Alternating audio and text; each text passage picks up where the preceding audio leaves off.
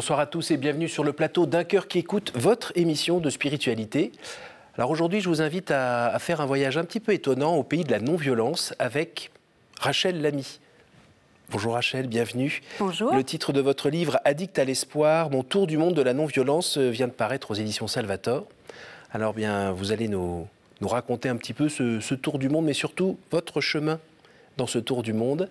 Euh, juste avant, je vous invite à nous lire un extrait de texte de votre choix. Merci. Alors pour euh, juste situer le contexte, cet extrait euh, est suite à un partage euh, dans un village de réconciliation au Rwanda où j'ai pu rencontrer une personne qui a été génocidaire pendant le génocide en 1994 avec une personne qui était victime et le directeur de l'école de ce village de réconciliation donc qui offre aux enfants une éducation à la paix. Donc nous avions eu plusieurs heures d'échange et voilà l'extrait. Après de longues heures d'échange, je les interpelle. Je vous ai posé beaucoup de questions. Si vous voulez, vous aussi m'en poser, n'hésitez pas. Blaise me regarde, la personne génocidaire. Après un moment d'hésitation, il me questionne. Et toi, où en es-tu avec le pardon? Silence. Le temps s'arrête. Je le regarde, les yeux écarquillés. Toute ma réalité m'est d'un seul coup renvoyée en pleine figure. Moi non plus, je n'arrive pas à pardonner. Une vague d'émotions m'envahit. Je prends conscience que je suis toute petite face au pardon. Sandra et Blaise sont peut-être là pour donner leur témoignage à l'humanité, mais aujourd'hui, ils sont là pour moi, pour m'aider à avancer. Quels sentiments étranges de penser au monde et de se retrouver au centre, sous les projecteurs de l'intimité. J'en fais partie. Il n'y a aucune raison pour que je n'y passe pas. L'humanité, c'est aussi moi. Moi dans mes fragilités. Moi qui n'arrive pas à pardonner. Le pardon et toutes ces histoires ne sont pas là pour faire joli ou attendrir les cœurs. Ils sont là pour que je puisse m'interroger. Et moi Suis-je capable de pardonner? Bon ben, on attaque euh, directement dans le dur. Oui. bon, c'est bien parce que ça correspond un peu à, un peu votre personnalité. Hein. Vous ne tournez pas très longtemps autour du pot. Non, ça va. Hein, ça va. Alors, euh, avant de développer sur cette partie-là, il faut qu'on sache un petit peu qui vous êtes, d'où vous venez. Alors, vous avez un léger accent euh, plutôt chantant. Voilà. Il vient d'où? Qui vient du Jura. On me dit souvent que. On croit souvent que je suis suisse, canadienne, belge. Alors ça me fait voyager, comme mmh. j'aime ça. Mmh. Mais je viens du Jura. Et euh, proche de la Suisse, j'ai hérité de, du petit accent chantant. Qui est bien agréable. euh, Livre euh, très intéressant, très bien écrit aussi, mais très intéressant parce qu'on voyage un petit peu partout euh, dans le monde mhm. euh, à la rencontre d'êtres humains. Voilà, et c'est pas simplement les belles photos où on se prend en train d'avoir la mer derrière ou en train de gravir le Machu Picchu ou des choses comme ça. Non, c'est plutôt des rencontres humaines avec quasiment tout le temps des ardents promoteur de la non-violence. Mhm. Euh, d'où ça vient? Pourquoi euh, cet amour du voyage et pourquoi spécifiquement la non-violence? Pourquoi tout ça? Parce que j'ai eu la chance dans ma vie d'avoir de très belles rencontres qui m'ont beaucoup inspirée. des amis de ma famille, notamment, qui sont devenus objecteurs de conscience mhm. pendant la guerre d'Algérie. un ami que, que qui me tient particulièrement à cœur, qui s'appelle Lulu, qui est un ami prêtre, donc euh, qui est né à la non-violence au cœur de la guerre. Mhm. Et depuis des années, il m'avait beaucoup parlé de son expérience, difficile à raconter, à mettre en mots. Et ça m'a toujours euh, beaucoup touchée. Et puis, euh, j'ai eu la chance de beaucoup voyager. Et au fil des voyages, j'ai été submergée par toutes les rencontres que j'ai pu faire de personnes de, de cultures, de religions différentes.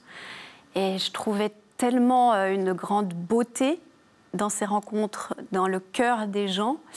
Et je trouvais qu'il y avait un fossé avec ce qu'on voyait dans de nombreux médias, mhm. de l'image de l'autre, de l'étranger. Mhm. Et je me suis dit que j'avais ma part à jouer. Et en même temps, j'étais face à, des réalités qui sont les conflits, euh, les guerres, génocide, apartheid. Alors qu'est-ce qu'on peut répondre quand on me pose ces questions?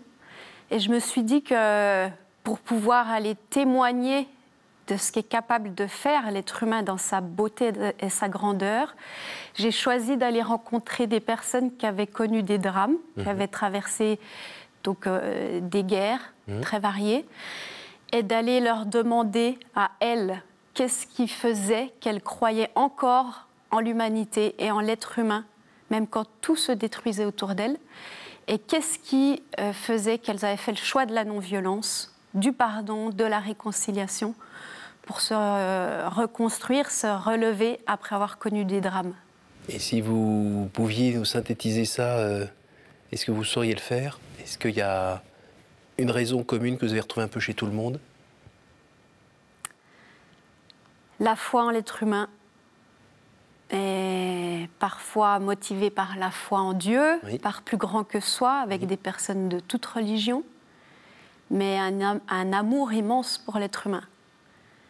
Et c'est ça qui m'a guidée. Et je pense que c'est ça qui a résonné dans mes rencontres avec des personnes euh, donc civiles, des personnes qui ont, qui ont créé des associations, euh, la rencontre avec des acteurs politiques, euh, des responsables religieux. Et je crois que le moteur pour chacun était de, de croire en, en l'être humain. Ce que j'aime bien aussi au départ de, de ce mouvement, c'est, euh, je crois que c'est Lulu, le père Lulu, qui, euh, qui arrive à vous donner une, sorte de clé. C'est celle de aller vers l'autre sans avoir peur. Mhm. Parce que l'air de rien, euh, il y a beaucoup de conflits qui démarrent haut comme ça, mhm. qui sont liés à la peur de l'autre, la méconnaissance de l'autre. Mhm. Et après, quand on voit que la personne qui a fait tous ces voyages, c'est vous, toute seule, avec vos petits bras, il y avait l'occasion d'avoir peur et de préférer rester chez soi aussi. Hein. Parce qu'on va se promener sur la frontière israélo-palestinienne, c'est pas un endroit non plus très tranquille. Euh, et on en a à peu près toutes les pages de cette mhm. histoire-là. C'est vrai, et je dis souvent que si justement j'étais restée devant la télévision mm. et devant certains médias. Mm. Jamais je n'aurais eu ce courage ou cette audace d'aller voyager, plutôt cette confiance. Parce que les personnes me disent souvent, tu as eu beaucoup de courage pour faire ce que tu as fait. Mm. Et moi, je leur réponds, ce pas du courage, c'est de la confiance. De la confiance alors que j'ai pu nourrir en moi, la confiance en l'autre, en la rencontre spontanée, la confiance de me dire que partout où je pouvais aller, il y allait avoir des gens qui allait être là pour m'aider, m'accompagner, me mm. protéger. Et ça, on en parle peu. On mm. parle souvent de ce qui peut arriver euh, de grave, mm-hmm. d'être méfiant, mm. et on parle jamais de tous ces gens qui sont partout, quel que soit l'endroit sur vous Terre racontez ces petites pépites. Euh, oui. Ou c'est dans, dans, un bus, je crois, où euh, quelqu'un va partager un petit bout de son, son repas gentiment avec un gamin qui, qui joue avec vous. Oui. Voilà, c'est un petit peu toute cette vie. Euh, que nous traversons tous et où nous avons tous l'occasion de voir ces choses-là, mais on ne les regarde pas parce qu'on est dans son téléphone, on est dans son bouquin, mais aussi un petit peu isolé des autres. Et on s'isole en fait. Et on ne fait pas attention à toutes ces occasions d'échanger des sourires, d'échanger un petit mot, le sourire d'un enfant. Mm. Et, ça, justement, vous avez pris le temps de euh, nous raconter toutes ces petites mm. rencontres qui font, comme dirait l'autre, le sel de la vie aussi. Oui. oui. C'est vrai, même encore ce matin dans le métro, là, dans le métro, une vieille dame qui était devant moi et qui me souriait, elle m'a tellement, elle m'a tellement touchée. Mmh. J'avais envie de, de lui parler, de la connaître. Elle était, elle semblait très sensible. Et, et c'est vrai qu'en fait, si on ouvre les yeux, mmh. on peut avoir ces rencontres partout. Mmh. Et c'est de se dire aussi qu'il y a des gens euh, insoupçonnés partout c'est vrai que ma vie a été ponctuée de magnifiques rencontres, des rencontres avec des personnes surprenantes. Je parle notamment au tout début du livre de la rencontre avec un homme SDF, vagabond, qui me faisait peur, mm. euh, que je n'osais pas aller euh, rencontrer ou aller lui parler, mm. parce qu'on m'avait mis en garde aussi par rapport à lui. Et puis finalement, un soir, donc on est dans un contexte, on est en train de faire des campements justement avec cet ami prêtre Lulu, avec des personnes handicapées. Lui est arrivé à l'improviste et finalement, il choisit de rester avec nous. Et un soir, je l'entends qui tousse et, je vais me lever pour voir si tout va bien, parce qu'il toussait beaucoup, beaucoup, beaucoup. Et finalement, ce soir-là, je rencontre un homme euh, merveilleux avec euh, une immense sensibilité, une foi très profonde, très inspiré par euh, Saint Benoît, l'Abre. Et il fallait passer le mur de l'apparence et de la peur. Et après cette rencontre, je me suis dit, mais tu te rends compte que tu serais passé à côté de cet homme et de cette richesse qu'il avait à te donner. Et là, je me suis fait une promesse intérieure de me dire, à chaque fois que tu auras un préjugé, essaye, parce que c'est parfois difficile, fais tout pour essayer d'aller vérifier si ton préjugé est fondé ou pas, et d'aller essayer de rencontrer le cœur de l'autre. C'est pour ça que vous avez accepté de venir ici? Bien sûr. Dites, euh, au travers de ce livre, en filigrane, on sent quand même qu'à euh, un moment, euh, la vie vous a griffé jusqu'au sang. On ne sait pas quand ça se passe, on ne sait pas de quoi il s'agit, mais il y a quelque chose qui fait que vous avez soif de, vous cherchez mhm. peut-être à nourrir, colmater, et comme vous l'avez dit tout à l'heure, à pardonner. Mhm. Je ne sais pas à quand ça remonte, mon l'impression que ça fait un petit moment.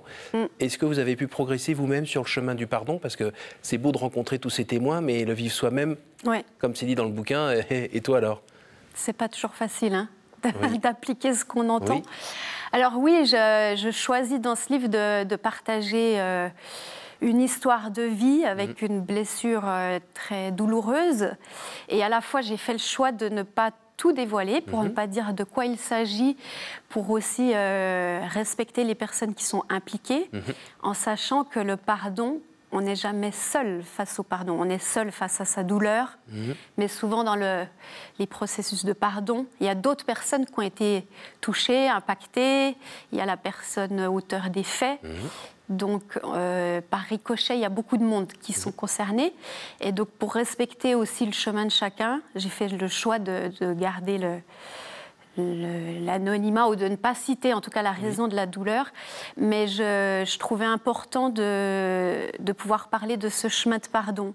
En effet, quand j'ai organisé ce voyage, euh, je ne pensais pas que moi-même, j'allais de voir euh, que j'allais être bouleversée dans mon propre chemin de pardon et mon incapacité, moi, à pardonner. Et ça, ça m'est revenu, comme mhm. j'ai pu le lire de plein fouet dans le voyage, euh, où finalement, toutes les paroles des personnes que j'ai pu rencontrer, de, de, pays en pays, donc en passant des Balkans, en Terre Sainte, Israël-Palestine, en Afrique, aux Philippines, au Brésil, euh, les personnes que j'ai pu rencontrer ont parfois eu une phrase, un geste, une parole euh, qui est venue résonner en moi dans mon propre chemin de pardon.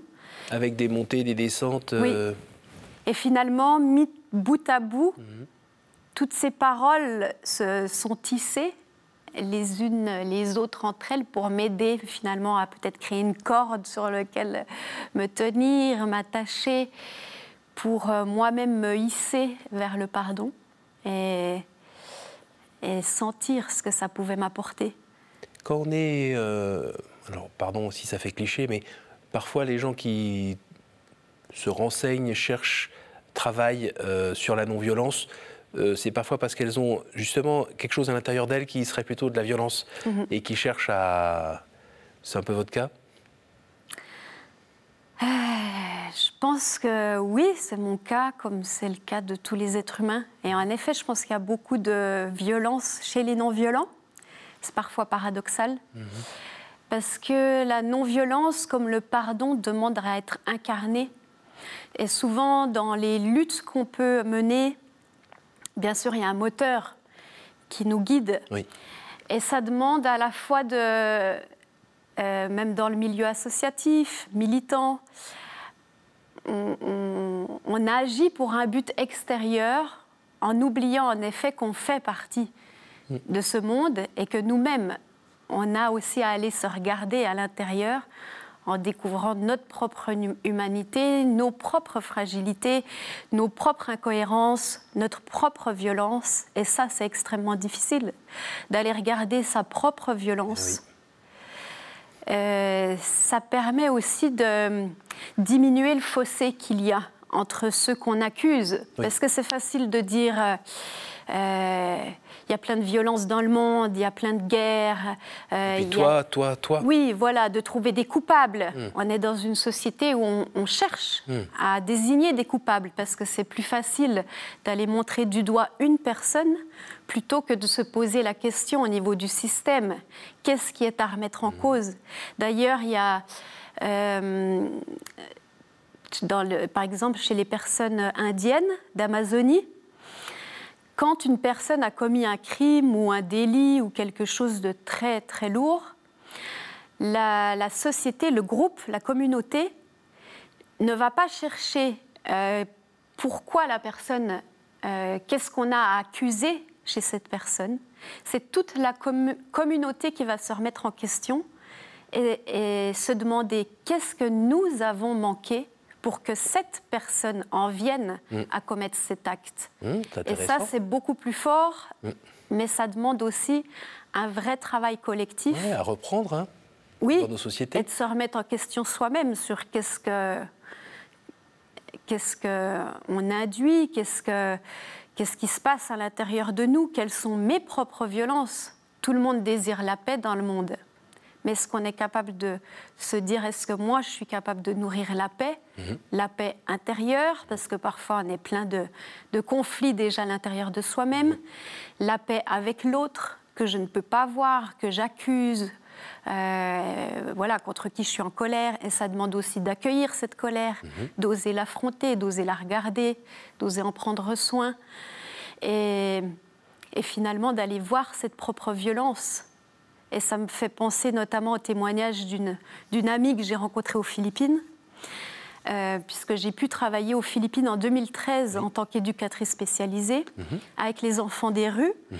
Et euh, j'avais donc, euh, je m'étais liée d'amitié avec une amie qui était philippine. Et finalement, quelques mois après mon retour, j'ai appris qu'elle avait été prise en otage par un groupe armé islamiste, alors qu'elle-même était musulmane. Et durant le, mon tour du monde, c'était la première fois que je pouvais la, rencontrer à nouveau suite à sa prise d'otage. Je ne savais pas si ça allait être un tabou, qu'elle puisse me partager son expérience. Et finalement, elle a pu m'en parler. Et quand je lui ai demandé qu'est-ce qui a été le plus difficile pour toi mm. dans cette prise d'otage, elle m'a dit, Rachel, ça a été de découvrir que toute la violence dont je les accusais je commençais à avoir, l'avoir moi aussi en moi, et moi aussi, je découvrais en moi ce désir de tuer. Mhm. Et je ne pouvais plus accuser les autres de tuer si moi-même, comment je pouvais plus me justifier moi et pas eux? Et, ça me demandait de, de les comprendre profondément et à la fois de, de m'accueillir moi avec toute cette violence. Ben, notre, notre fraternité humaine, euh, c'est celle-là aussi. C'est euh, tout d'un coup la société va pointer du doigt, comme vous disiez tout à l'heure, euh, une personne pour ce qu'elle a fait. on a bien vu récemment dans l'Église des crimes qui ont été commis par pas mm. mal de personnes. Et c'est un peu nous tous quand même. C'est pas juste la personne. Oui, mm. c'est elle qui est passée à l'acte, mais c'est un peu, c'est aussi quelque chose de notre humanité qui, qui est concernée. Mm. Oui, parce que ça implique aussi le silence. Le déni, ceux qui sont complices. Est-on complice quand on ne fait rien, mhm. quand on se tait mhm. Donc ça soulève beaucoup de questions de se dire, et moi, comment je me positionne? Qu'est-ce que je veux faire? Est-ce que j'ose faire bouger les choses? Est-ce que j'ose mettre en lumière tout ce qui est dans l'ombre, ce qui est caché, ce qui est, ce qui est douloureux, ce qui est dans les ténèbres? Et ça nous fait peur. Parce qu'on a peur aussi d'entendre la blessure de l'autre. Mhm. On a peur d'être déconcerté face à la souffrance de l'autre. Et on a peur de ce que ça nous renvoie, nous. Et c'est comment on accueille cet espace, comment on ouvre cet espace en faisant confiance en ce processus de guérison, de guérison intérieure, puisque moi, dans mon tour du monde, ce que j'ai pu vraiment découvrir, c'était que le pardon était une guérison du cœur mhm. et que ça demandait du temps, que ça demandait de la patience, ça demandait de la confiance, mhm. ça demandait aussi d'être soutenu, d'être soutenu avec les autres. Et, et, et pour vous, ça demandait un peu de foi aussi? Oui, ça demandait de la foi. Et d'ailleurs, je parle de, de mes doutes, de mes coups de colère, des, cris, parce qu'il y a un moment, euh, au bout de neuf mois de voyage, j'ai un gros contre-coup.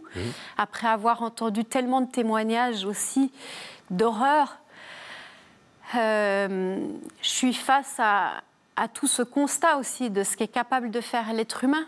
À travers tous ces voyages, euh, euh, en quête de, de, ces, voilà, ces tours du monde de la non-violence. Est-ce que vous avez rencontré le Christ, Rachel? Alors, c'est une bonne question. En effet, ma foi a été éprouvée. Aujourd'hui, avec le recul, j'ai l'impression que je n'ai jamais été aussi proche de Dieu que dans mon moment de désespoir et de désarroi. Parce que j'ai vraiment lancer des cris de détresse. C'était Jésus comme dans de Gethsemane Moi, j'aime euh, parler de Dieu parce que euh, ça englobe euh, tout. Mais je, reviens quand même sur Jésus, parce que Jésus, quand on lit dans l'Évangile, sa façon dont il parle de la paix, de la violence, de la douceur, mm. ça ne peut, j'imagine, que faire écho à, la quête des gens qui promeuvent la non-violence, non? Bah, c'est vrai que Jésus est un exemple incroyable de, non-violence incarnée. Mmh. Mmh. Euh, quand il dit aime ton prochain comme toi-même, mmh. c'est vraiment une démarche d'amour euh, inconditionnel. Et je pense qu'on a vraiment à, à, mûrir cette phrase, parce que non seulement il parle de l'amour de l'autre, quel qu'il soit, Mhm. non pas l'autre qui me ressemble, avec qui je me retrouve, avec qui euh, ça passe, mais l'autre aussi qui me dérange, qui vient me bousculer dans mes certitudes. Et, et, et à la fois, il parle d'amour comme toi-même. Il me dit mhm. bien, aime ton prochain comme toi-même. Est-ce qu'on est capable de s'aimer soi-même? Ça, déjà, c'est une question à se poser. Apprendre à s'aimer soi. On va revenir pour une autre Avec humilité. Ouais. Parce que c'est un autre Bien sûr, il y a beaucoup de choses à dire. On arrive à la fin de cette émission déjà, ça file. Euh, est-ce que vous pourriez me dire un chiffre entre 1 et 10, s'il vous plaît? 7. Si vous pouviez revenir en arrière et changer quelque chose dans votre vie, que feriez-vous? Bonne question.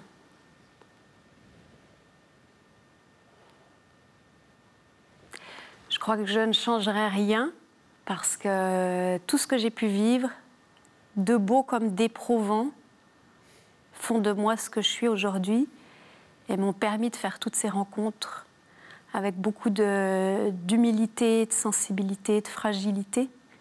Et je pense que c'est dans nos brèches que peut passer la lumière. Bien heureux les fêlés, ils laissent passer la lumière. Exactement. À nouveau, entre les 10. Quelle image vous faites-vous du paradis? Hmm.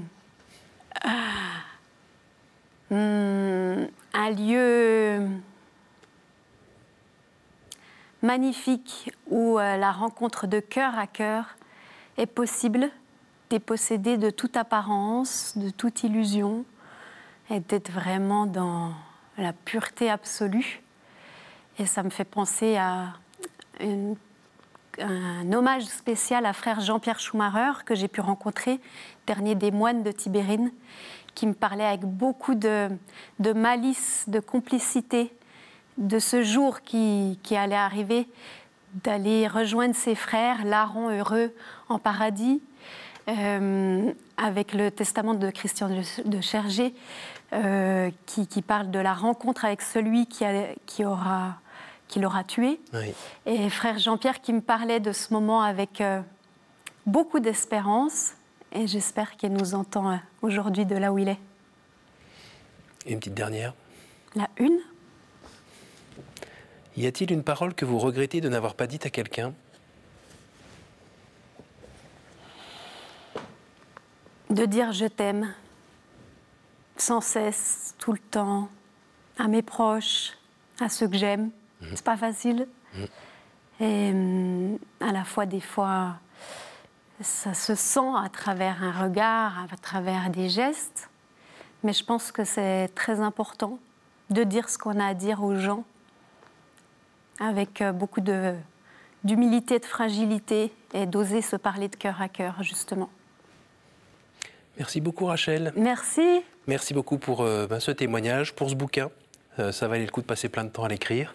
Oui. et puis je crois que vous êtes fiancé. Oui. voilà, eh bien, il a de la chance. Merci beaucoup. Merci, à vous tous pour votre fidélité. Je rappelle le titre de ce livre, Addict à l'espoir, mon tour du monde de la non-violence, paru aux éditions Salvator. Pour retrouver cette émission, ben, c'est pas, pas difficile. Vous tapotez euh, ktotv.com et puis vous pouvez ensuite le dire autour de vous qu'il y a une bonne émission à regarder. Et puis moi, je vous souhaite euh, une bonne semaine. À la semaine prochaine.